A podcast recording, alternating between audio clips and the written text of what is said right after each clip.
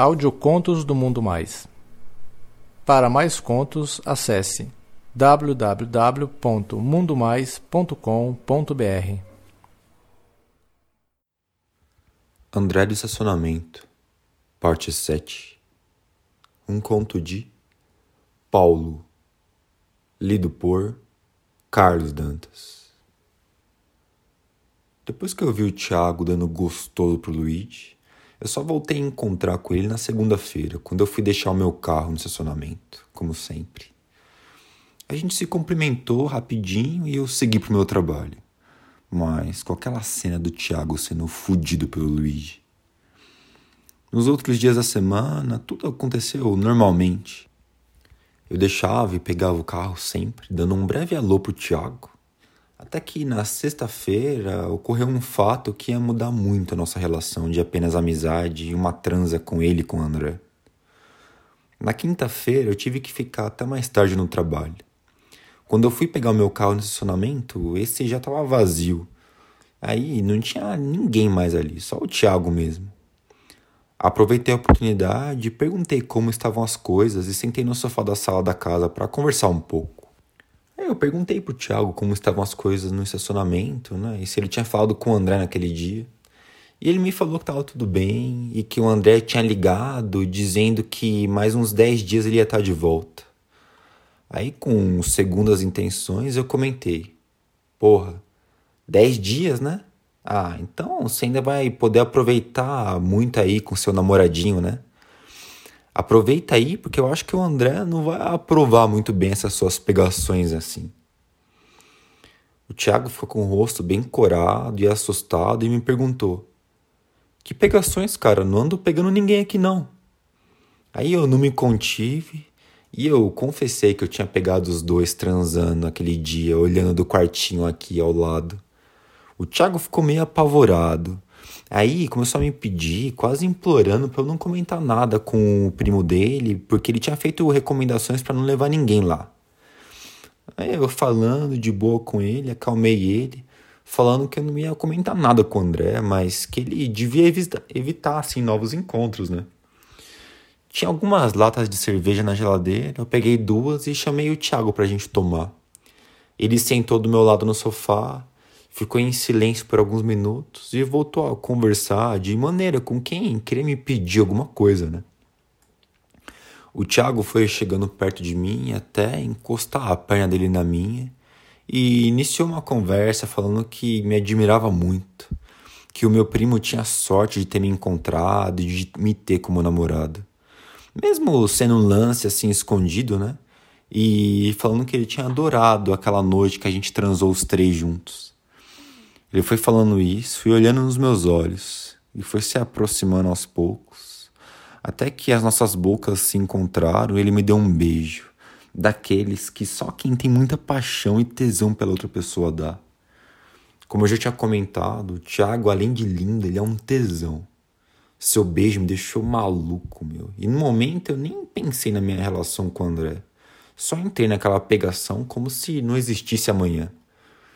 O Tiago, safado como ele é, já tirou toda a roupa e ficou só com uma cuequinha branca e com aquele pau lindo, todo duro, querendo escapar de dentro dela. E eu, mais que depressa, já me livrei de toda aquela roupa, ficando completamente nu. O meu tesão tava mil. O Tiago se colocou atrás de mim no sofá e começou a me encoxar.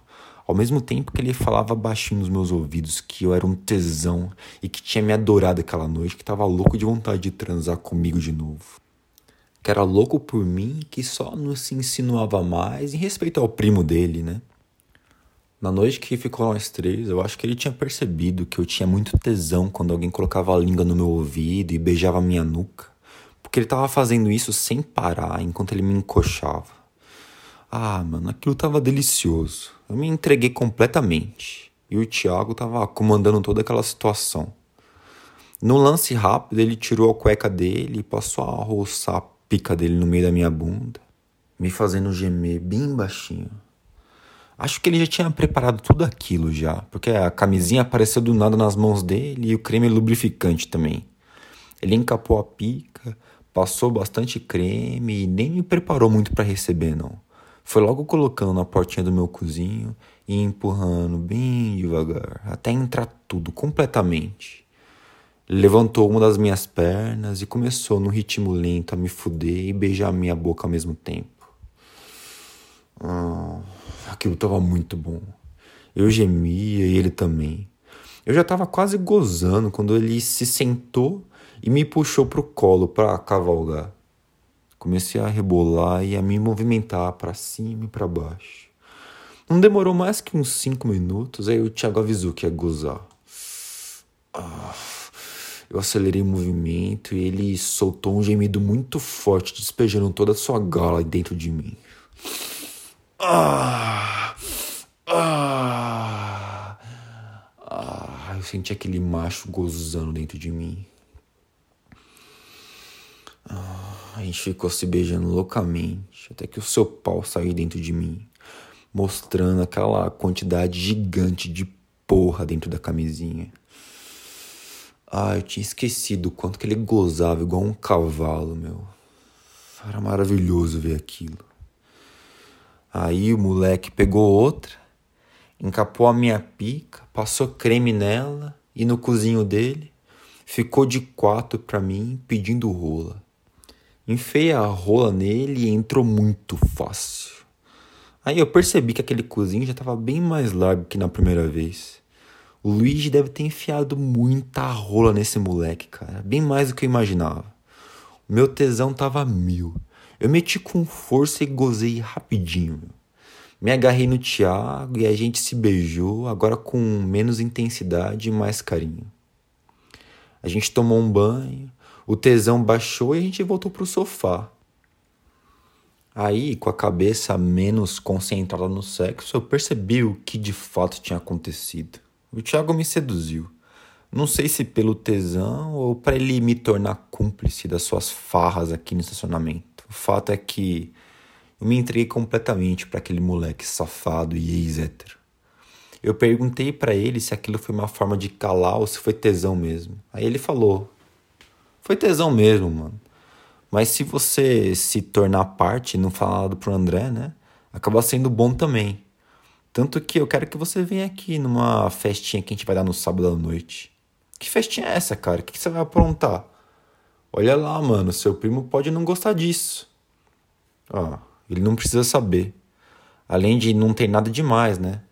O Luigi disse que vai trazer mais dois amigos e a gente ia ter uma grande noite. Como eu te adoro, cara, eu gostaria que você viesse participar, já que você curte garotos mais novos, né? Vem aí o Bruninho, um loirinho de uns 20 anos, e Matheus, o moreno de uns 21 anos, carinha de nerd. Eu não podia recusar aquele convite, mas teria uma condição. O André nunca poderia saber dessa festinha. Depois daquela noite maravilhosa que eu tive com o Thiago, onde eu me tornei cúmplice dele, acabei sendo convidado para a festinha com o namorado dele, Luigi, e mais dois amigos. O que mais me intrigava e me dava desejo não era a festinha. Eu estava mais interessado é que o desejo que eu tinha pelo Tiago tinha aumentado muito depois disso. Aquela nossa transa mexeu muito comigo. E o jeito como o Tiago me tratou e me comeu me deram um desejo muito louco de ser possuído por ele novamente. Mesmo sabendo que ele estava mais passivo do que ativo agora, eu tava é, com vontade mesmo de dar para ele de novo.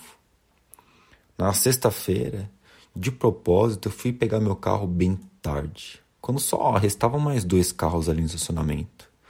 Eu fui lá na intenção de querer alguma coisa a mais com o Thiago.